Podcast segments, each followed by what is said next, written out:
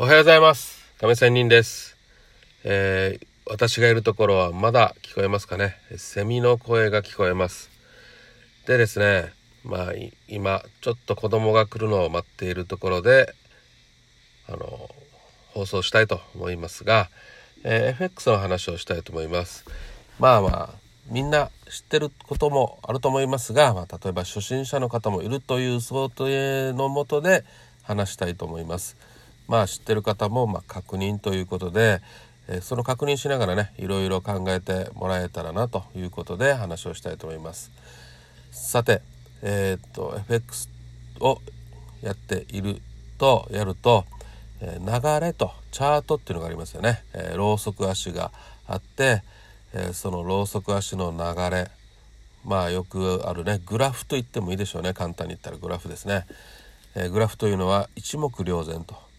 まあこの今相場が上がっているのか下がっているのかということがもう一瞬で目でわかると。表よりも分かりやすいですね。表というのはこの数字が書いてあると。まあグラフも数字が書いてあるんですけどもっと見える化したものが表より分かりやすくしたものがグラフということでグラフを分かりやすくそしてそのグラフもさらに分かりやすくしたものがこのチャートというものだと私は理解しています。だってグラフはね流れが分かるだけなんだけどチャートは流れ分かるだけじゃなくてその流れの中の一部分もパッと見て分かるということなんでということなんですがさて、えこのチャートを見ていく中でやっぱり FX というのは相場というものはもうフローがあるかフローがないかっていうことだけなんですよね。フローというのは一方方向に動いているっていうことがフロー。フローじゃないっていうのは一方方向ではなくて、まあ、上下上下というふうに動いてる。まあこれいわゆるレンジと言われてるものなんですが、えーレンジか要はフローが出て、まあ、上昇中なのかえ下落中なのかということでもうフローかフローじゃないかということなんですよね。じゃあこのフローが出る時っていうのはどういう時かっていうのはやっぱりこの世界中のお金が動いてる FX の世界なんでやっぱり私みたいな一個人化のお金の集合体でもありますけどもそんな集合体よりももう本当に大口な大口の投資家の、えーお金がの方がもう莫大に多いわけですよ。個人の投資家のお金なんて本当にクソですよ。ビビたるもんなんですよ。じゃあこの大口の投資家っていうのはどういう人たちかって言いますとまあこの政府ね各国政府系のファンドと言われてるお金やあとはまあ年金ねそれぞれ各国も含めた年金運用の、えーヘッジファンドなどねで次には生命保険保険会社ですねに代表されるまあ機関投資家とか言われるやつ。で4つ目としては中央銀行。各国の中央銀行。ちょっとこれは政府系のファンドとはまた別の中央銀行というふうに4つぐらいあるんですよね。でその4つの大口の投資家が、えー資金を導入するとお野球実は今野球場で撮ってるので野球場のこの開始の音楽がね、えーなりましたということですが、まあ、さらに時話戻しますねすいません、えー大口の投資家があのどうお金を投入するとフロー、ね、上か下か上昇するか下落するかっていう流れが出てくるわけですよ。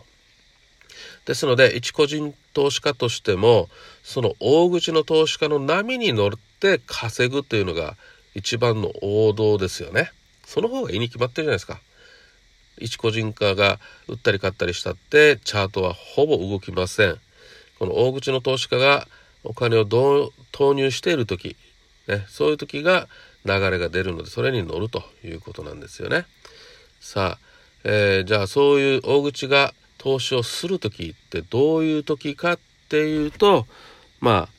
年でね1年間で大体決まってるわけですよ。その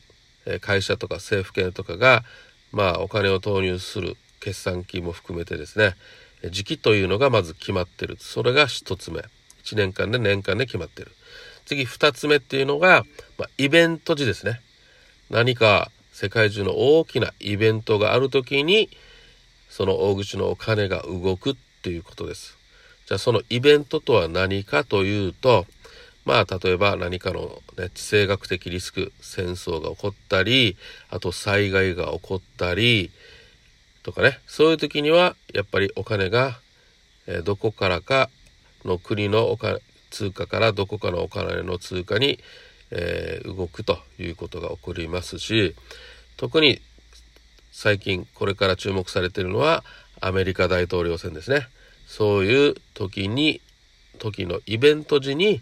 大口の投資家動くというこの2つなんですよ。ね、1年間で定期的に会議をされてどこにお金を回すかっていう会議年間での、えー、企画ですね。そのこのことで動くのと、まあ、イベントで動くっていう大口のものがあると。もうそれ以外はっていうとやっぱり大口のお金が動かないっていうレンジになるわけですよ。さてこのレンジになるとどういう感じになるかというとやっぱり大口のお金が入ってこないためえー、相場は閑散とするわけですよ。であんまりね大口が入らないのでじゃあそこでもう機関投資家っていう人たちが出てくるわけなんですがその機関投資家はっていうとまあ買いか売りかどちらかを取るんですがまあどっちみち必ず宿命的には、えー、ポジションを閉じるということをしなければいけません。ですので例えば買った時には必ずポジションを閉じると売るということになるわけですよ。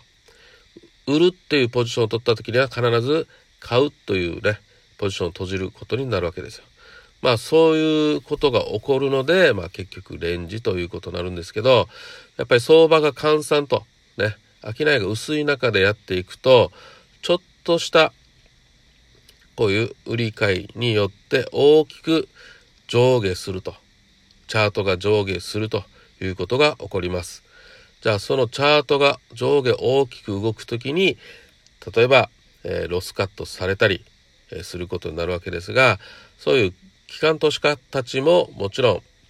損をすることもありますので、えー、損切られるということもありますし利益確定でポジションを閉じるということもあるということになります。ですので自分はどういう時に、えー、ポジションを張るのか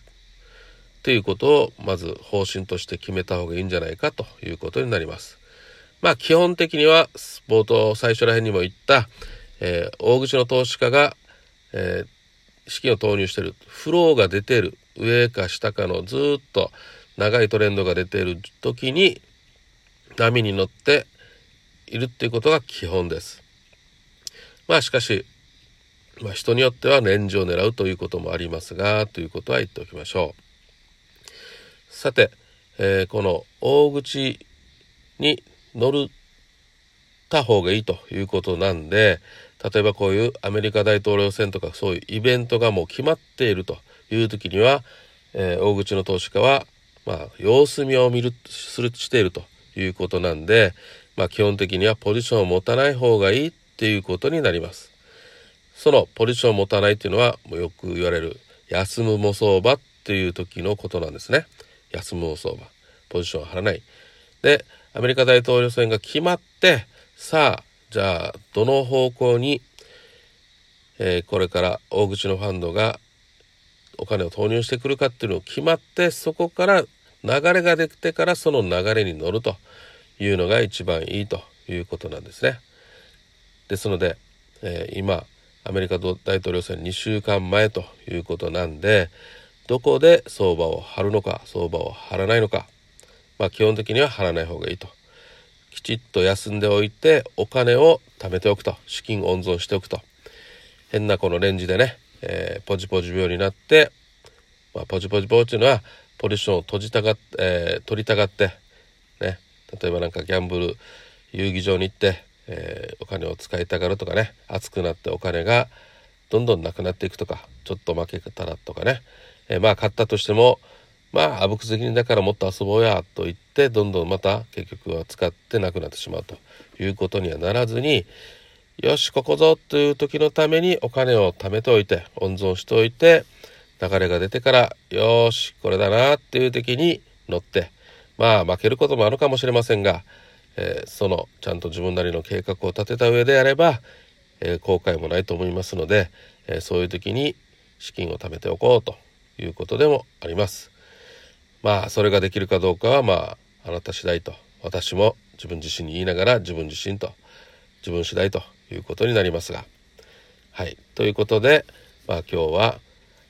えー、チャートの動きフローなのかフローじゃないレンジなのかそして大口の投資家がどういう時にお金を、えー、入れてくるのか、ね、で大口投資家の種類という話。で投機筋という時ところがお金を入れると、まあ、レンジの時に入れるとどうなるかっていう話から。ではそういう中でどういう時にポジションを取った方がいいのか。で取るこの資金温存しておきましょうした方がいいんじゃないの？っていう話までやりましたということで今日は終わりたいと思います。それではまた See you!